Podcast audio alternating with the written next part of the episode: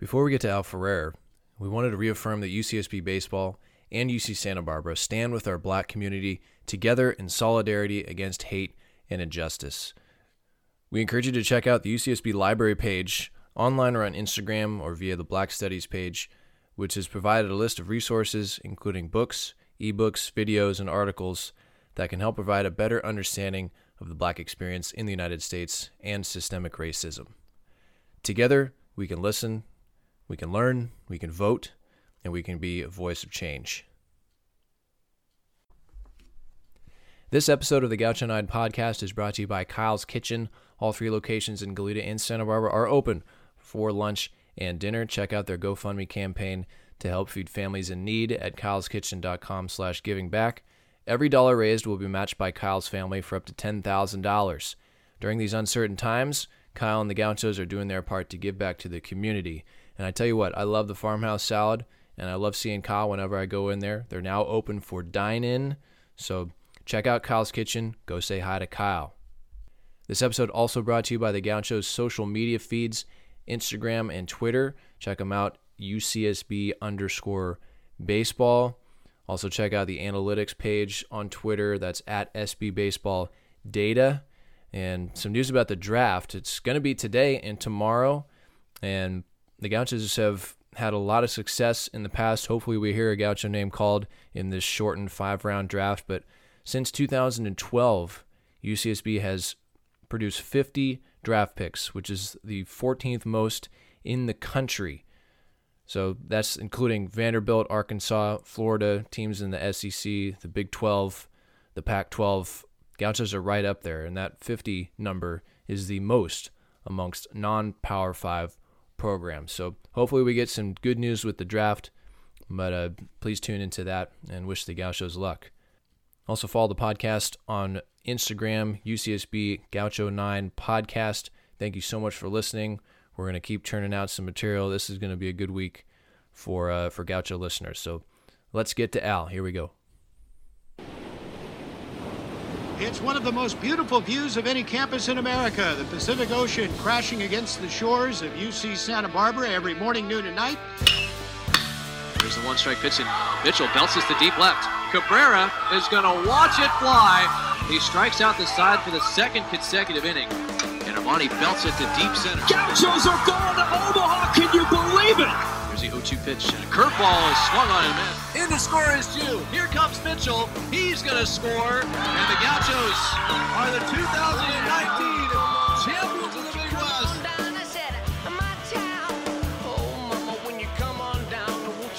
Well, this man, his reputation precedes itself. He is an inspiration to me, an inspiration to many Gauchos out there. Head coach at UCSB in 1981, from 1981 to 1993, 445 career wins. He posted four 40-win seasons, made four regional appearances, 83, 86, 87, and 90. Two conference championships, a two-time conference coach of the year. He also coached three conference players of the year. And when I say your reputation precedes itself, I mean it. Coach Ferrer, Al Ferrer, welcome to the Gaucho Night podcast. Been looking forward to this one. This is going to be fun. Kevin, thank you. It's an honor. Well, I got this idea when we were mulling around ideas and we started listing all the conference championships. And when I called you, because I called you when we were on the bus back in February on our way to Sacramento State, to ask about your memories of 1986, because that was the last time the Gauchos had won a conference championship up until last year, 2019. And you broke off into the story about how you got accepted into the head coaching position at UCSB, and we had a good laugh about that. But I want to know what got your start as a coach, because you were a player, and I think you said that you are in the record books at Chico State, but you're probably more well known as a coach, but you also played as well, and you were pretty good. Well, I would say I was an above average to good high school player, and I was an average college player. And I just had a love of the game, and I was fortunate to be around a really, really good coach. And that was John Noce at the College of San Mateo. And one day we were on a bus returning on a trip, and he had a bunch of cards in front of him. And I said, Coach, what's the deal with the cards? And he goes, well, I'm working on tomorrow's practice plan. And I said, is it okay if I look at it? And I looked at the practice plan and I fell in love. I saw the organization involved there and how it was pieced together. And all these practices I'd been, I never really stopped to think of all the time that was put into that organization. And that got me fired up. And I knew from then on I wanted to coach. Well, and prior to College of San Mateo, you played at a pretty good high school. Yes. Earlier, when we were talking before we came on the air, you said the Sarah High School, because there's a lot of J. Sarah High Schools out there, but this is the one, because not only is Al Ferrer an alum, but talking about Bonds and Brady, you mentioned Lynn Swan. I forgot about that. Well, and you can go on and on. Jim Fregosi, who is a major league manager and an all-star with the Angels. Joe Kamak, who played for me, caught 2 years in the big leagues. The number of major leaguers they have turned out is tremendous, and professional football players. So it was an athletic – Gregg Jefferies. I just read a huge article on Gregg Jefferies 2 days ago in the New York Post, and it was all about his career, and he was the greatest player. They were writing about him as the greatest minor league player ever when he got to the major leagues at 19, and he ended up having a nice career, but it wasn't he was an all-star in the majors and stuff, but it wasn't what they thought. So Sarah never blinked when they had professional athletes. The Sarah High School is a rag to the other Sarah High Schools, but it's also mocking Ohio State. When I'd watch football games and guys would come on and go, I went to the Ohio State, and I thought, screw you. I went to the Chico State, and I went to the Sarah, so it was just messing around. Well, that's all good and fun. I took a visit to College of San Mateo, and there was a longtime coach there when I took my visit. And I should have looked up his name before we started this, but for the life of me, I forget his name. But he's I'll help you with it. His name is Doug Williams. There it is. Thank you. And Doug was a shortstop for me. He came from the College of San Mateo, and I really had a tough decision that year. I had Eric Johnson, who was an honorable mention All-American shortstop and played for me for 4 years and made the majors. And Doug Williams came in Eric's senior year and was just a smooth shortstop. We took him away from LSU, of all things. But he could only, at that time, in my mind, play shortstop. So I went to Eric and I go, Eric, what do I do? And Eric says, Coach, I'll move. And that was a class act. Eric, I don't think I would have forced Eric to move, but it got another really good player into the lineup. Well, I remember that visit, and Coach Williams, I mean, he was dialed in on everything, and they got a great program at CSM, and then you went up and played at another great program, which is in Division II, playing in California, Chico State. What records do you hold up there? You said you might still be in the record book. It's amazing, and I don't tell people that I threw against wood bats, so that would have been like 1922. And the ERA was 1.23, and I think that will stand as long as they have to get people out with aluminum bats. If they equalize it and go to wood bats, I'm sure that would go away. And well, how many innings is that in, though? Did you qualify for innings? 70-ish. Okay. And that was a lot then. They didn't play the number of games you play now. Yeah, how many games? So when you're at Chico State, how many games are you playing in a regular season? Probably 45. Yeah, so now that's what college teams played then. Right. And now you're playing a 56-game regular season if you make it. And then postseason, yeah. In postseason, you play maybe, if you go deep, you're playing upwards of 70 games. So right. 1.23. That's impressive, Al. I didn't know that. I'm going to learn a few things on this in this conversation, I think. Good. That I didn't know before. I'm sure I will too. Because I went and did some homework on you. And, we've interacted in the past. And as I said, I talked to you on the bus on the way to Sacramento State this year. And after Chico State, you go in and start coaching in high school. But so where did you coach before you got to UC Santa Barbara? Because you got the job in 1991. Sure. I can be very quick with it. Yeah. I was in the outfield one day at Chico State near the end of my playing time. and I was an accounting major, and I basically hated it. And I just thought, what am I going to do? And I just thought, God, I love being out here, the fresh cut grass. You're dressed casually. You get to create your time. And of everything in the world, the thing I know the most about is baseball, which wasn't that much then, but I didn't know anything else. And I got a chance to coach at a school called Pleasant Valley High School in Chico as a graduate student. And the head coach there was named Clay Dalrymple. His brother Bush Dalrymple, his brother Clay played 11 years or 12 years for the Phillies and got a base hit against Juan Marichal in Juan Marichal's first game to ruin a one-hitter. So I got involved with those guys. And then I started coaching at Corning High School, a small school, and then Willows High School, another small school, 8 years. It was the wrong way to do it, but I didn't know. And then I got a graduate assistant at Arizona State, and that opened up everything. I went there and I coached under Jim Brock, who's in the Hall of Fame. Jim became my mentor. Fortunately, he was very sarcastic and facetious, and we fit like a glove. And we had a lot of talent. We had Bob Horner, whose first game in the major leagues was the day after the College World Series. He went straight to the big leagues and hit a home run. Hubie Brooks. Had it not been a strike-shortened year, he would have led the National League in hitting. He hit 340-something. So we had a lot of talent, and it was really an eye-opener. I went from a small high school to the number one college team in the nation, and at that time it was us and USC. And then I after the year at Arizona State as a graduate assistant, I got the head job at Azusa Pacific, which is a very good NAIA school. And still is. And we won the conference twice.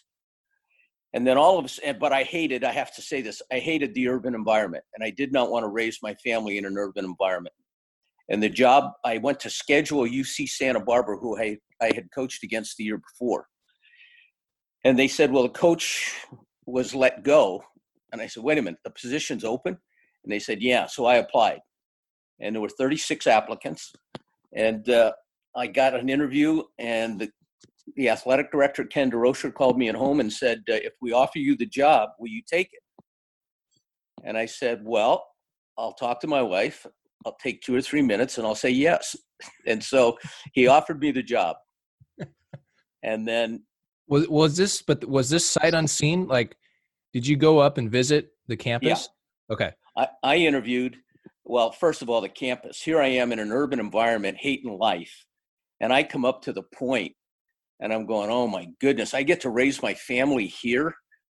And there is an old song that's even older than me that it said, you know, I loved you from hello. You know, the first minute, it was like, I can't believe this could be my campus. So we were fortunate to get the offer. And I drove up with my best friend in coaching then, was a guy named Skip Claprud. And at that time, he was the winningest coach in junior college baseball at Citrus College. And we came up with him and his wife, my wife and I. And this is a story you and I talked about. We walked to the field, and I got to tell you. And this must have been, what, summer of 1980? Late 80, yeah. Okay. So we walk out on the field, and I would say the field was an F high school field. And in terms, the stands were one wooden bleacher that you could fit about 14 people on. There were no dugouts. We walk out to the pitching mound, and he cracked me up. He stood on the rubber, and he goes, Al, I don't know how to tell you this, but I don't think the rubber lines up with home plate. And I looked at it. He goes, are you sure you can win here? Do you want to come here? And I said, this is where I want to be. And that's where we started from. You know, some of the themes that I've had on these prior podcasts and in some of the other things that I've discussed recently, it's been grassroots. It's been start with the love of the game, start with hard work, start with doing the stuff, you know, the sweat equity, doing the stuff on your own. And I mean, that story, when I heard it, I was like, wow.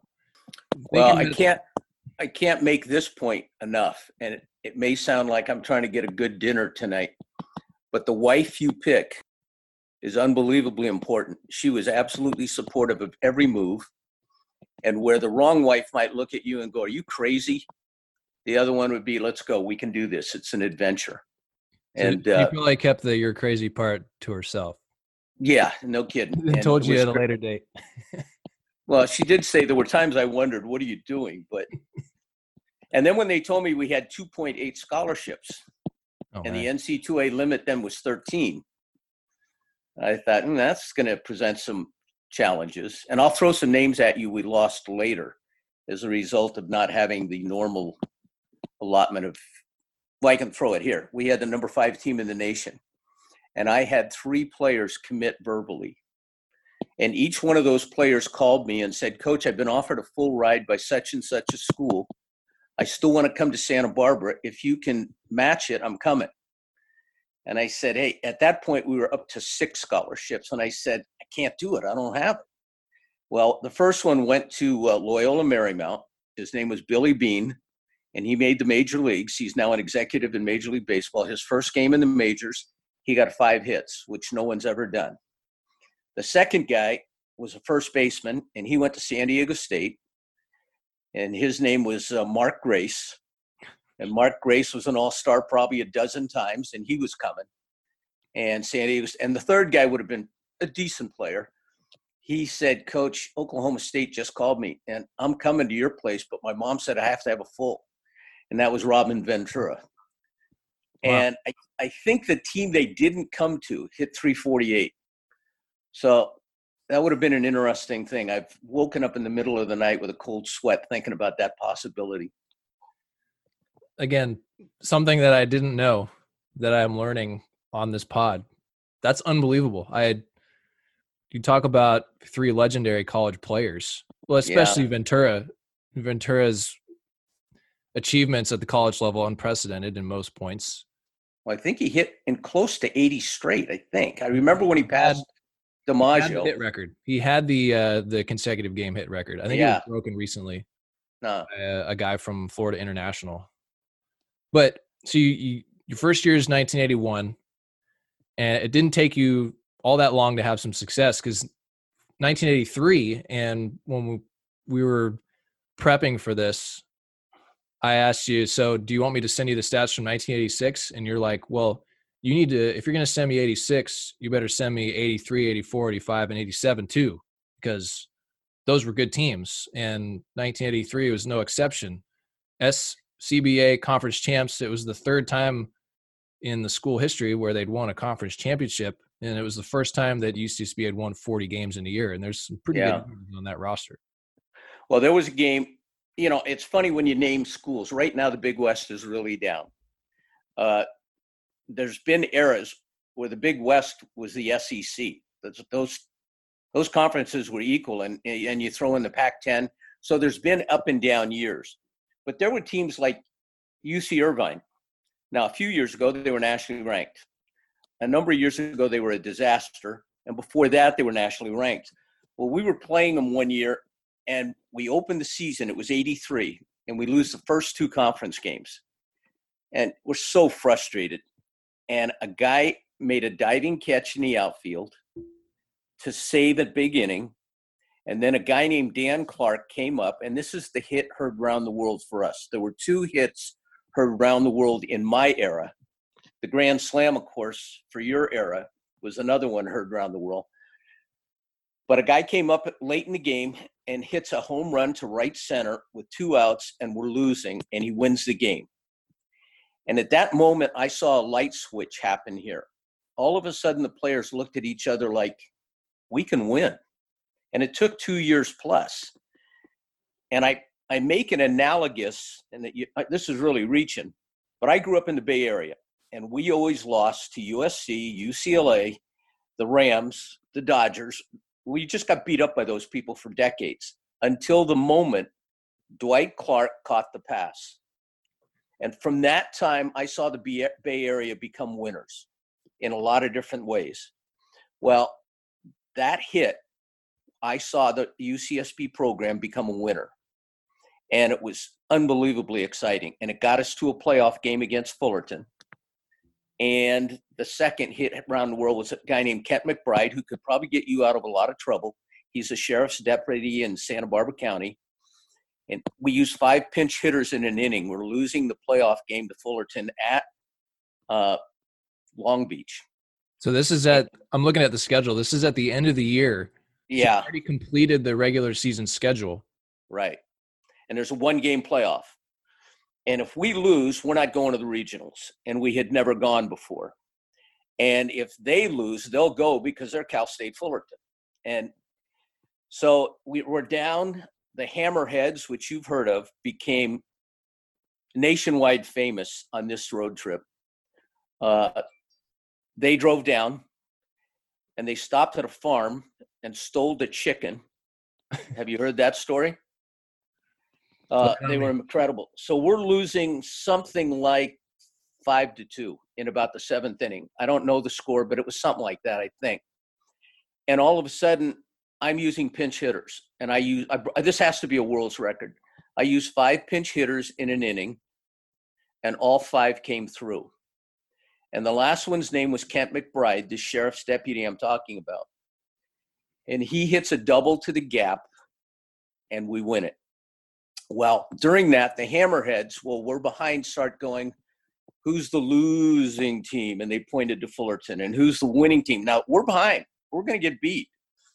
And then there's a ball hit down the line, and the umpire makes a call, and all of a sudden, a dead chicken comes over the fence on the end of a fishing pole, and they yell, that call was foul. Not F-O-U-L, but F-O-W-L. The Hammerheads were unbelievable. And my team was getting so into them. Well, when we ended up walking off, Augie and Fullerton, Dave Snow, legendary coaches came over and congratulated us. And we got the bid. Obviously, we won the league, so we got to go. That was pretty exciting. And then 2 things. The best stretch I've ever heard of was Arizona State. Before I was there as a graduate assistant, went 64-6. Now, I've never heard of a stretch better than that. So that could be over like 2 years, you know. Yes, but that was 1 year, coincidentally. But it could be over 2, you know, just a stretch. Right. So I always kind of followed that. Well, that year in '83, I think we ended 25-3. 23-5, I think it was. As a matter of fact, I've got it in front of me. So after you lost that Irvine game, so you dropped the first 2 to Irvine. We went 27-5. Yes. The next year, we start 19-1. So that stretch was 46-6. And I often wondered how many teams had a stretch better than 46-6 and worse than 64-6. It had to be one of the top 5 or 10 stretches in the history of college baseball. And it was amazing. And it was a lot of fun. And luckily, I never said this to anybody at the time, but we would sweep Stanford, and I'd be on the bus coming home, and I'd go, God, it can't be this easy. Have we figured it out? Well, shortly after, I found out it wasn't that easy, and I would have eaten those words big time if I would have ever said them publicly. So the game can be cruel, and it's tough. Yes, it can. Well, yeah, because in 83, you win the playoff game to go to a regional, and then 84 – you set the UCSB school record, 46 wins, but you don't go to a regional. Yeah. I'll tell you what that takes. And a little bit of what they're writing on was a foundation that came from all those years of winning. Our name was UC Santa Barbara. If our name would have been University of Nevada, that's the name of a state. Right. We weren't the name of a state. We were one of those attachment schools. A direct. We went to play Texas, 3 games at Texas. Now, we had just swept Stanford 3 straight, I think. I don't know what year this was. We go to Texas, and we get there, and the headlines are, you see who in the Texas papers. So, obviously, that was going up on the bulletin board. And I made the team meet me downstairs, and we went on a bus. They had no choice. We're going someplace. They don't know where. We go to a movie theater, and we watch Hoosiers. Mm. And they are fired up. When he hits the shot at the end of the game, well, we walk out to the field the next day to play Texas. And my pitchers, funny guys, they got a tape measure someplace. Hopefully they didn't steal it. They walk out and they measure home plate to the rubber and they go, yep, 60 feet, 6 inches, just like our field. Meaning in that movie, when they went to the state championship, they measured the basket and it was 10 feet, just like at their school. And we ended up taking 2 out of 3 from Texas at Texas. We lost 1-0 in 10 innings. Nobody had won a series from them at home in 6-7 years.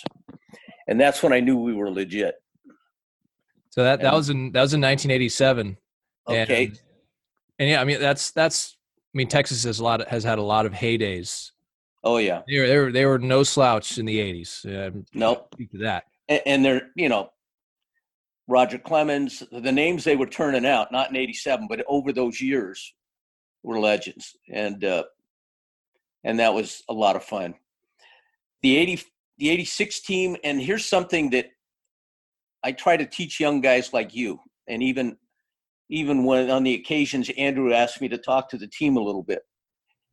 You're in the middle of your career right now, and you can't see it. We couldn't see it when we were in the middle. My players are now 50 years old, which is hard for me to say. I've had 5 of them pass away. I had just a stud pass away this year named Mike Tressmer, who was the key to a couple of those teams. He was a man. And they rally. We had, the first time I used Zoom, was about 3 weeks ago. I had 16 players on there at 5:00 in the evening, which is apparently when they like to go into Isla Vista in the old days. We were on there at 5 in the evening. And we just reminisced for an hour, talked about Tree. And I just looked at these guys and I thought, this is such a significant time in their life that they never forget it, no matter what successes or failures or pain or happiness they have in the future. They never forget the teammates and the winning and the fun things and the stuff the head coach didn't know they did, even that stuff. Pretty impressive. And so these teams Andrew has right now, they're never going to forget this. And that's one of the unfortunate reasons it was such a brief season this year. I agree. And I'm starting to realize that. I mean, I just turned 30, and I don't have a life experience like you do or like Andrew does, but I'm starting to take note of some of the things that have happened. I mean, I've been here for 9 years, and we've gone to 4 regionals. We've been to the College World Series. And yep. The College World Series was 5 years ago. It seems like it was yesterday, but at the same time, it seems like it was 20 years ago. Yeah. But I remember like almost every single day of that trip.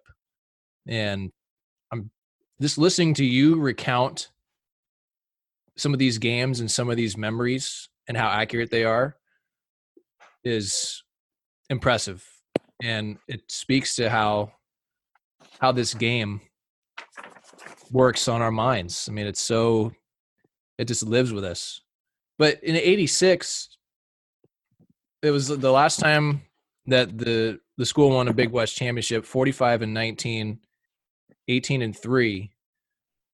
And we talked about this on last week's pod with Skip Schumacher and Bob Bronsma. There was a long trip to Hawaii in 2001 where they went 7-1, played 8 games in 7 days. There's also a long trip to Hawaii in 1986 where we played 5 games in 5 days against a good Hawaii team. And I don't know why, but I have a fascination with Hawaii. Like, that stadium is so cool. Going to the islands is a unique experience. And there's some history of ball there. I'm not trying to plug Hawaii or anything, but those series, they mean a little more because you have to travel and playing in front of a big crowd. But what were those games like in 1986? There's an interesting thing. Did you get a chance to look at the statistics of the 86 team? Yes. You saw what they hit? Yes. They hit .348, and they led the nation basically. They hit 73 home runs. If a team hits 25 home runs, that's quite a season now. And they stole well over 100 bases, something I noticed when I was doing the research. The 10 top base stealing teams in the 92-year history of UCSB were all our teams during that era. They're the top 10 base stealing teams, all the way up to 230 steals in a season to lead the nation. Well, you had a special base stealer. Oh, yeah, Gerald Rountree. And Gerald Rountree finished his career as the number 3 all-time base stealer. And he made a catch at Pepperdine going up a fence that he sprained an ankle. And it wasn't bad enough to keep him out of the lineup, but I couldn't run with him. So we didn't run with him for about 10 games. He would have ended up the all-time base stealer. He stole over 53 times and finished as an All-American. He was a lot of fun. But we went to Hawaii, and we must have hit – you've been in the ballpark, right? I have. AstroTurf, very fast field, heavy air because of the ocean.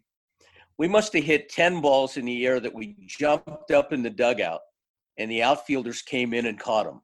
It's still like that, even with new bat. Yeah, I heard they changed it a little bit, but you're right.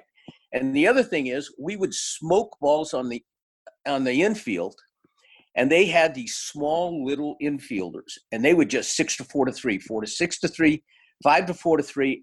They turned double plays like it was going out of style, and that was very frustrating. We played our game, and we just didn't fit. And then we had a real heartbreaker against them in the regional. We're about to go to the World Series, and there's a ground ball to short, and the runner was in front of Erickson, who is a really good fielder, and he couldn't ball, but the ball got to him and almost hit him in the head, and they beat us on that play. And we had a play like that at Stanford too. That team was going to the World Series, and that last game blew up, but we were winning it. It was a play down the line that was called fair, and the stands erupted that it was foul. I didn't have a good angle. My players went crazy, and that game blew up. So those were our two real close moves to the World Series. That's why it was so exciting when Andrew's team, your team, got there. It was like finally. Yeah, and Skip and Bob said the same thing about that 01 team, that it was a special group that deserved to be there just like anybody else. And looking over the roster of 86, it's the same story. And it's so close because you win the first game of the regional against LMU, and then the tough loss against Hawaii, and then you get eliminated by LMU, who wind up going to the College World Series that year. Right. No, it was pretty heartbreaking, but to name some names on that team. And by the way, I wasn't very political, and a lot of guys that should be in the Hall of Fame aren't. And I'm trying to make a late push with the athletic department to get these guys in. And when you look at their numbers, there's going to be a day somebody's going to look and go, how in the heck are these guys not in the Hall of Fame? Quinn Mack, who made the major leagues. His brother Shane Mack was an all-star in the major leagues. Quinn replaced Ken Griffey Jr. at Seattle when he got hurt. Quinn hit .393 that year with 9 home runs. He hit .467 in conference. And Jim Brock, my mentor from Arizona State, came and said, that's the best college hitter I've seen. And I thought that was quite a compliment. Mark Leonard, who played 5 years in the major leagues, and you talk about bad luck. He makes the major leagues with the Giants, and he destroyed AAA. And the people he had to beat out, he played first base, left field. At first base, he had to beat out a guy named Will Clark. So that was kind of tough.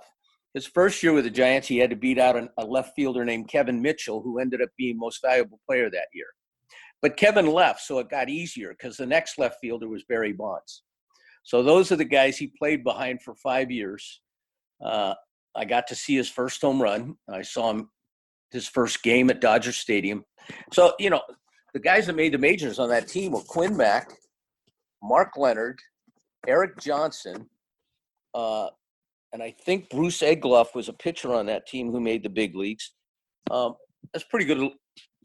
That's major league. We had 12, I think, sign off that team and play pro ball.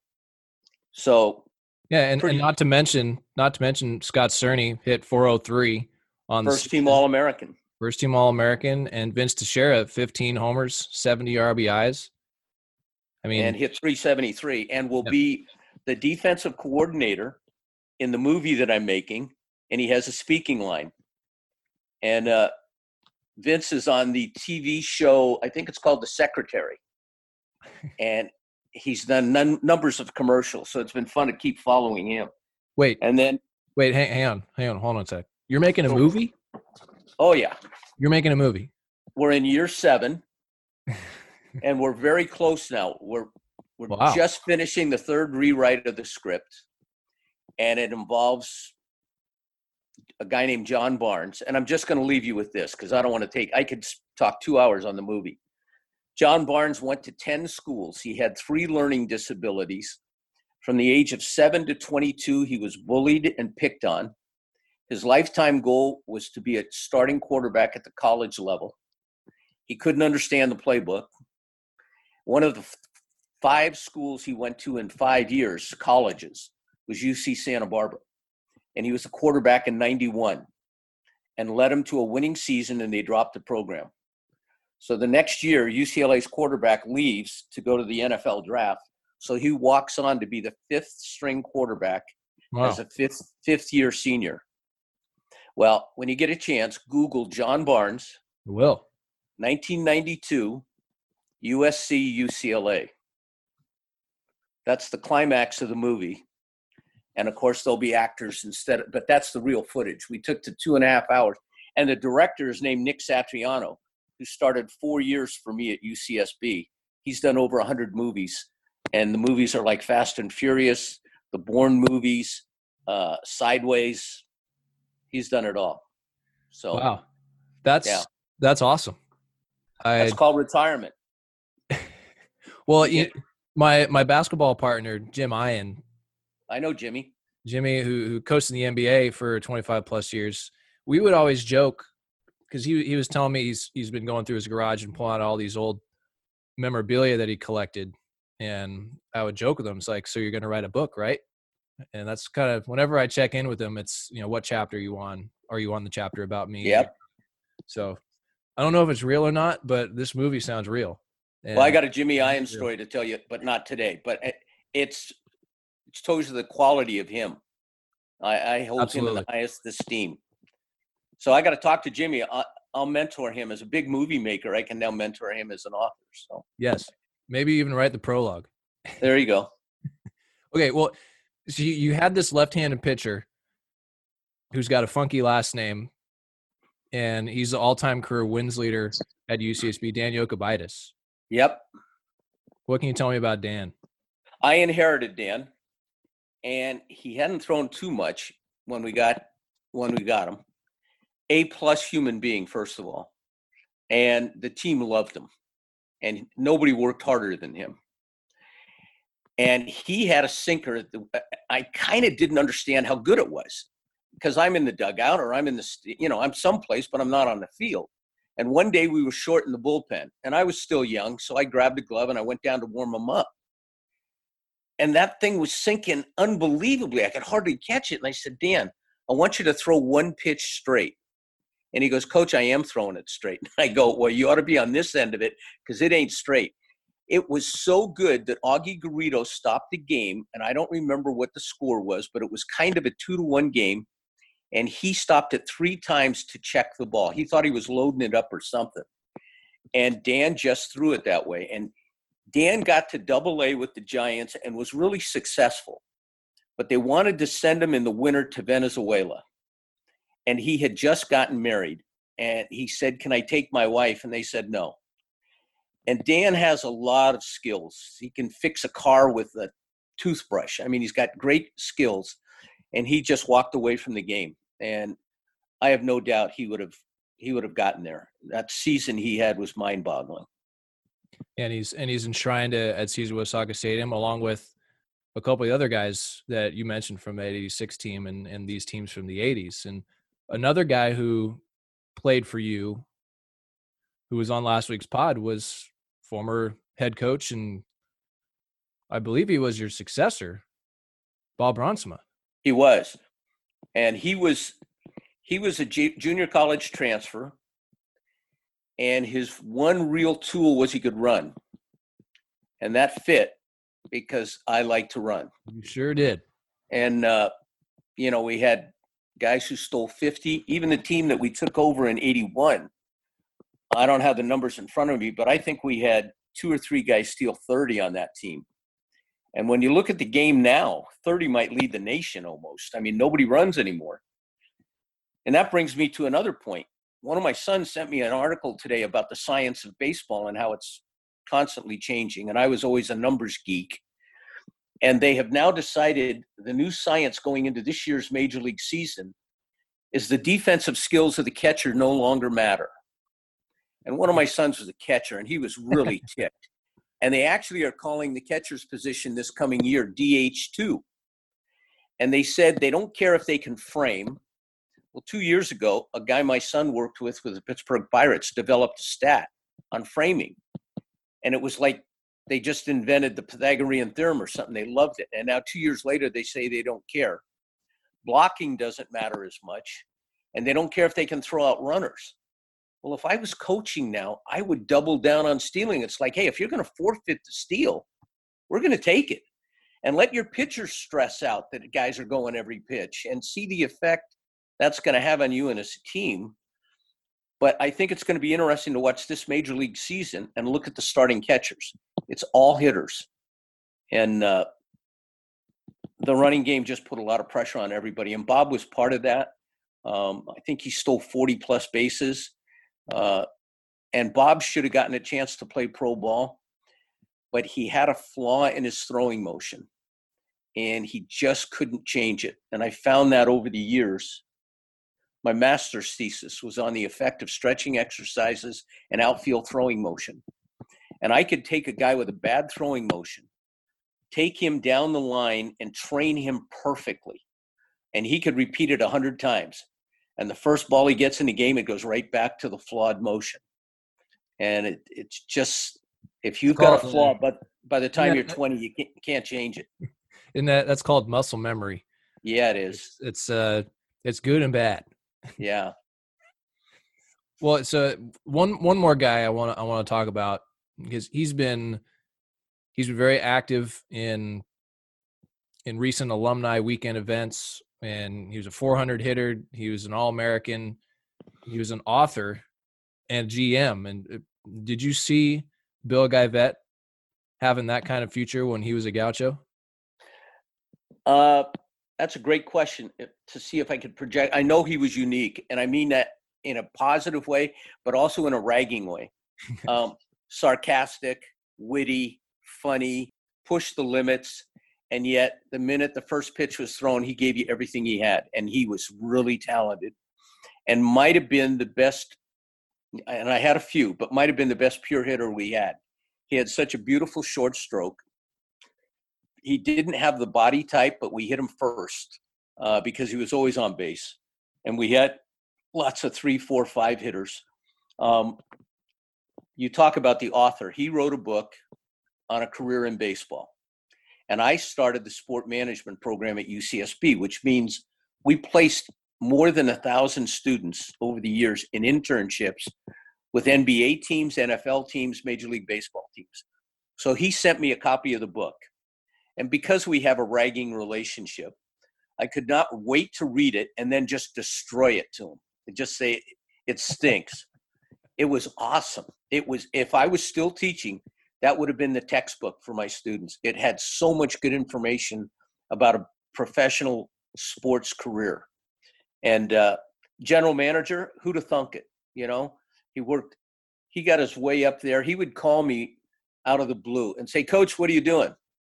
And I'd say, oh, I'm at home with my wife and kids. And he goes, well, I'm at an airport in Australia, and a plane just ran over my suitcase. And, you know, he would tell me about all the places he went for baseball. He paid his dues. And he's been so loyal to the program. And like I said, guys don't realize how much their years on a team meant until later in life. And he's maintained it. And another guy I thought you were going to mention until you said he hit 400 was Tim McKercher, who was a switch-hitting catcher for us. And he hit a soft 350 almost automatically. And he was an indication of how good a team we had. He would hit 350 and bat ninth. And, you know, the average was 348. So you're just slightly, and he didn't have power. So he was down in the 9 slot, and he has remained. He's kind of the focal point of the program now. Something like the terrible thing that happened to Mike Tressmer, Tim McKercher's the first one to rally the troops, and he is constantly rallying all the former teams. And he and Guyvette cross over from team to team. You know, they cover 15 years of the game, even though they only played a couple of years. So special people. Okay, so Al, so you wanted to mention one more thing about 1986. Well, we were very numbers-oriented way before it was accepted. It was kind of like pre-Moneyball. And I knew the value of walking and on base percentage and taking pitches, especially to get the opportunity to steal. If you look at the bottom of your 86 stats, look at base on balls offensively and look at strikeouts offensively. Bear with me. Do you see those two numbers? Okay, so base on balls. I'll pull it up. No, I got it. Yeah, so 288 walks as a team, and you only struck out 260 times. Nobody strikes out less than – if you have a player that does that, you've got a gold mine. Yes, you do. Think of guys in the major leagues that walk more than they strike out. There's a handful. And, you know, maybe a Wade Boggs was one and a Tony Gwynn, but they don't maybe Albert Pujols is kind of a recent one. I had a trivia question on my phone of because there were only like 5 of them in the league at one point, maybe a handful of years ago. Well, that's a team right there of about 20 hitters that walked 20-something times more than they struck out in that season. And our philosophy was, you're Fullerton and I'm UCSB. We each have 27 glasses of water to get across the Sahara Desert. Whoever uses the 27 glasses the best wins. So if you want to use one of those glasses of water to move up 90 feet on a sacrifice bunt, go ahead. I would rather steal 10 times and be successful 7.5 without using any water. Now, granted, I do lose 2.5 for 0 bases when we do get caught. But if you can run successfully enough, you stretch the game way out. And then with all those walks, they can't catch a line drive on a walk. They can't catch a ball against the fence on a walk. Those are free bases to extend the game. So you combine the discipline at the plate with the ability to run at a successful rate. And I used to feel there was 100 pounds of pressure every game against a good team. What we did by using those things is take all 100 pounds and put it on the opponent. And if they handled it, they beat us. But most of them couldn't handle it. And so they would crumble, and that would lead to winning. So that was a big part of our philosophy. And most people never noticed the walks there. And that was pretty typical of a lot of our teams. And yet an entire team did that. That's mind-boggling to me, mathematically. Yeah, that's kind of an anomaly, at least nowadays. And well, if you could pull up last year's team, this year's, but last year's, see how many players walked more than they struck out. You're not going to find many. I beat you to it, and there's one guy that did, and that guy's name is Eric Yang. Yep, I love watching him, and that's a championship team. And it was one guy.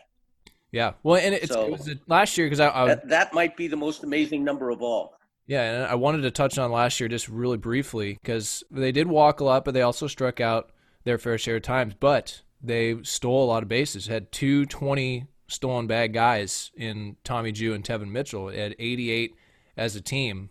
And the one thing that the 2020 Gauchos and the 2019 Gauchos did really, really aggressive and smart on the base paths. So not necessarily stealing bags, but being first to third, scoring on singles, scoring position, like those sort of things, and taking extra bases when the opportunity is presented. And that was a big identity of that team last year, and a big identity and a big reason why the Gauchos were 13-2 in the 2020 shortened season. So Andrews figured it out, which is great. You probably told him something, right? I would rag him to death. I said, I had a team that we gave the sacrifice bunt sign 6 times in 60 games.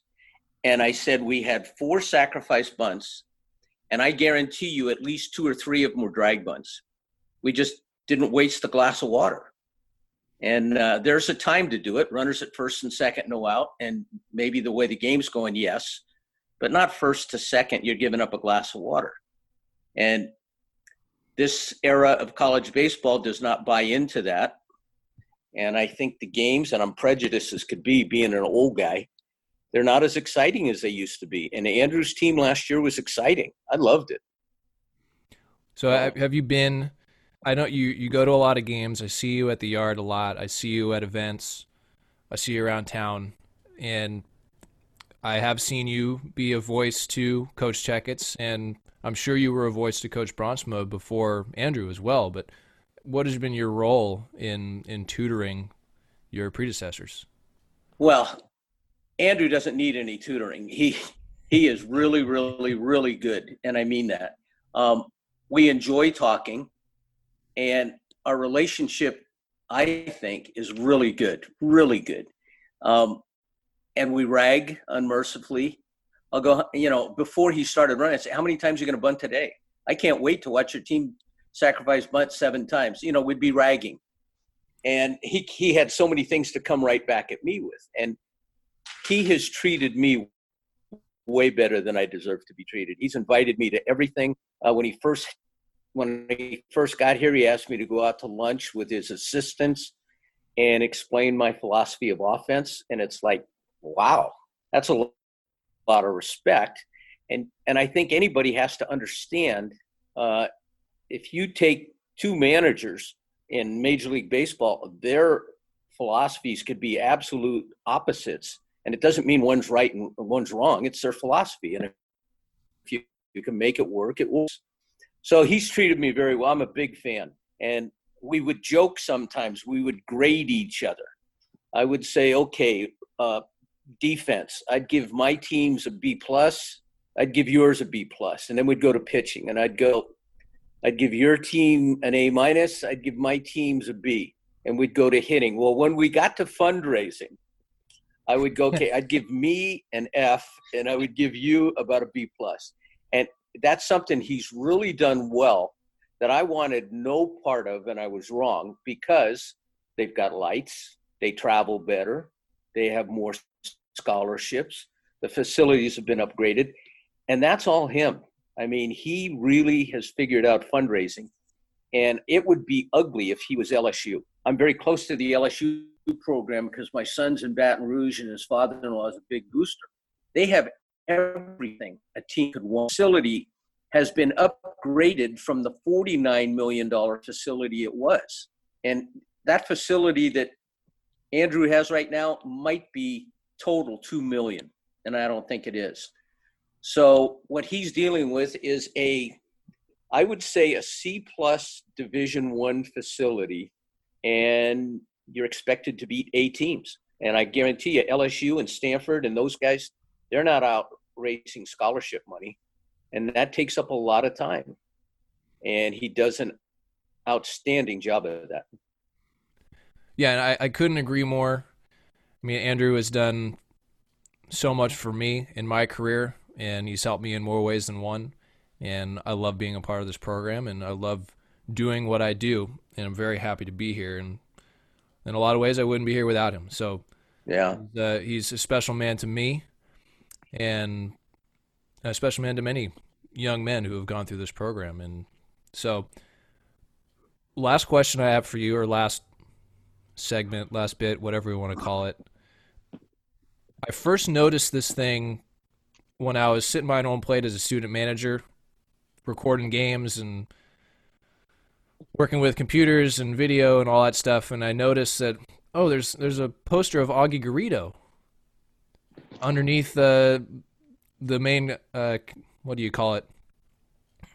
The lower level at Caesar-Wasaka Stadium, and that was my first thought because I knew who Garrido was. This was before I knew who Al Ferrer was, and I started asking questions about this poster or this banner, and then I learned that it was you in the gaucho hat, and I learned who you were. So it became a banner of Al talking to Augie, and right. He weren't necessarily talking, but he's a guy, you know, obviously well known in college baseball and the baseball realm. The late Augie Garrido, legendary coach, countless national championships at Fullerton, Texas.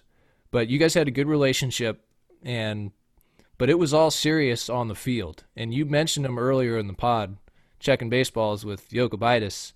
But on the field, you know, you guys were as competitive as ever.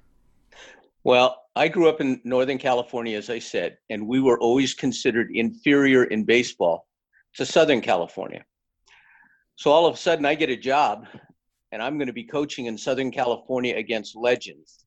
Rod Dato, who won 13 national titles, Augie Garrido, Dave Snow, Mike Gillespie, on and on and on. And every day you're going to be walking out to the mound. Well, my mother, a Sicilian mother, once looked me in the eyes and said, "You're as good as anybody. Don't ever back down." And those words were always in my head.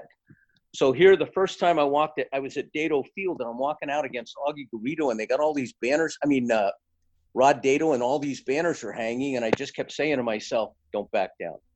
You're as good as anybody." Well, I tried to teach our team, we're not going to back down from anybody. Screw them. We're coming at them. So we're playing. We now have won a conference title, and Augie was ticked because he had won, I think, 9 in a row. And it's like, who are these upstarts? So now we're about to win, I think, our second title. And he's livid. And Eric Johnson comes up in about the second inning and hits a home run to right center off of a pitcher named Mike Harkey, who threw approximately 95 miles an hour. And Harkey is now the bullpen coach for the Yankees. He made the majors. He's had a nice career.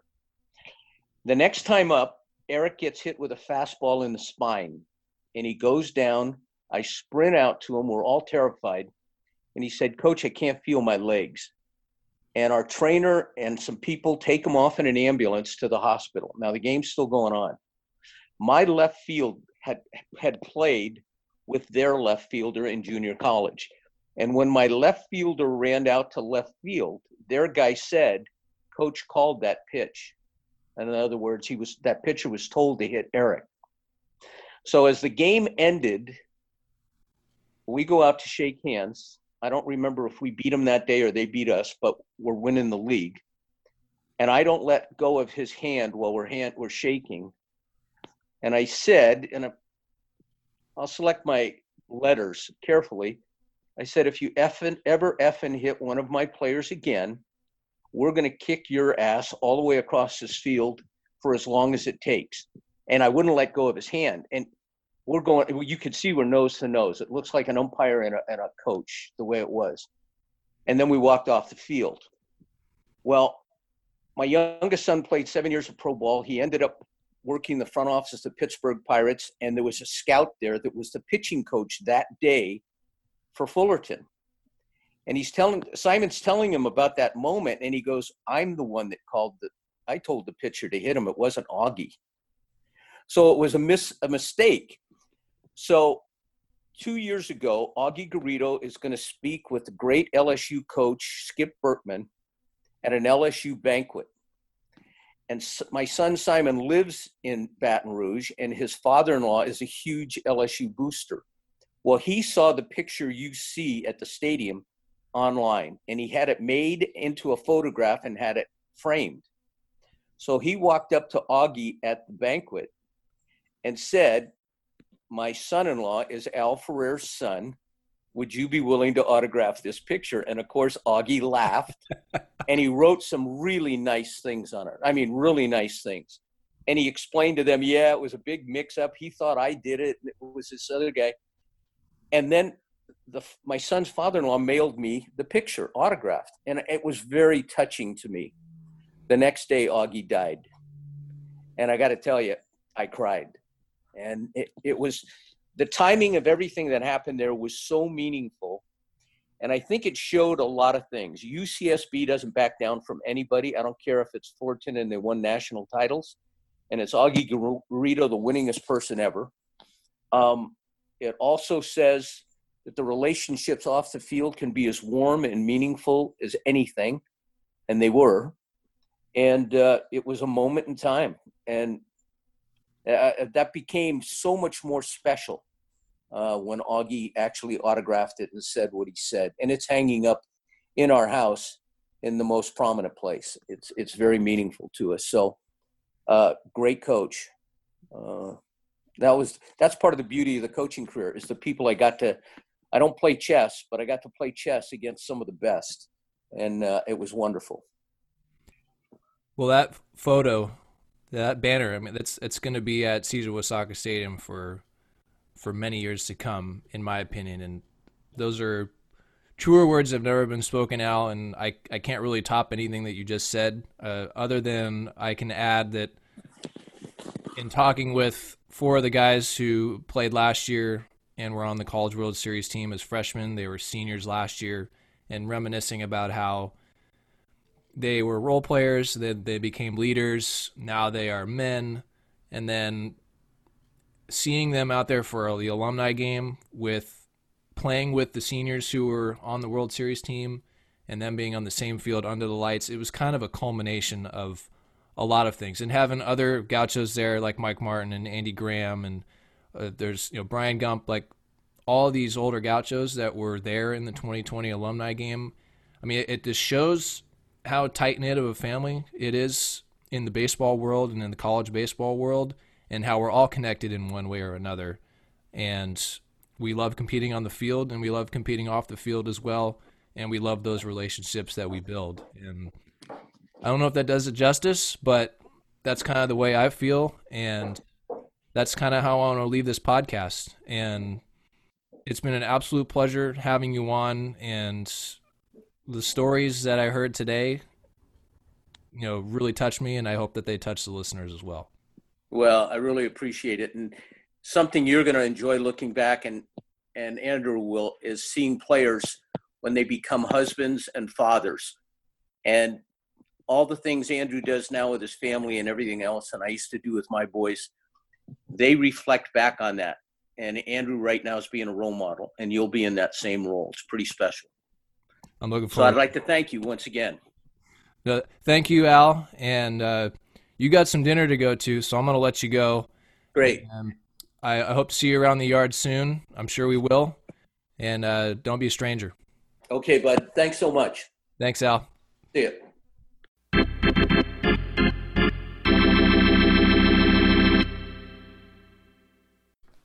All right, big thanks to Al Ferrer. I really enjoyed this one. And hopefully that movie happens, and hopefully Jimmy Ion writes his book, because I'd like to watch and read both of those things. But one other thing to note, and this was brought to my attention by the great Bill Mahoney. Al mentioned that between 1983 and 1984, the Gauchos had this stretch where they won a lot of games and didn't lose a lot of games. So in the final 32 in 1983, they went 27-5. And then in the first 32 in 1984, they went 28-4. So over that stretch, they went 55-9. Now, in 2019, the Gauchos went 45-11. And in 2020, as we know, the Gauchos started 13-2 before the season was cut short. So if you add those together, that's 58-13. And talk about lots of winning and lots of success. And Coach Ferrer and Coach Checketts, I mean, what more can be said about those teams in the 80s and the team last year and the team that could have been this year? But we're looking forward to next year a lot. Can't wait to get back into the swing of baseball things. So that's going to do it for this week. Please keep keeping your social distance. Keep spreading the love. Keep being aware. And we'll talk to you next week. Got a good one for you on Sunday. We're going to talk to Michael Young. And we had another great conversation. It went on for over an hour. We just kept talking baseball with Coach Bronsma. So stay tuned for that. That's going to be this Sunday. So Hopefully you're having a good week, and we'll talk to you in a few days.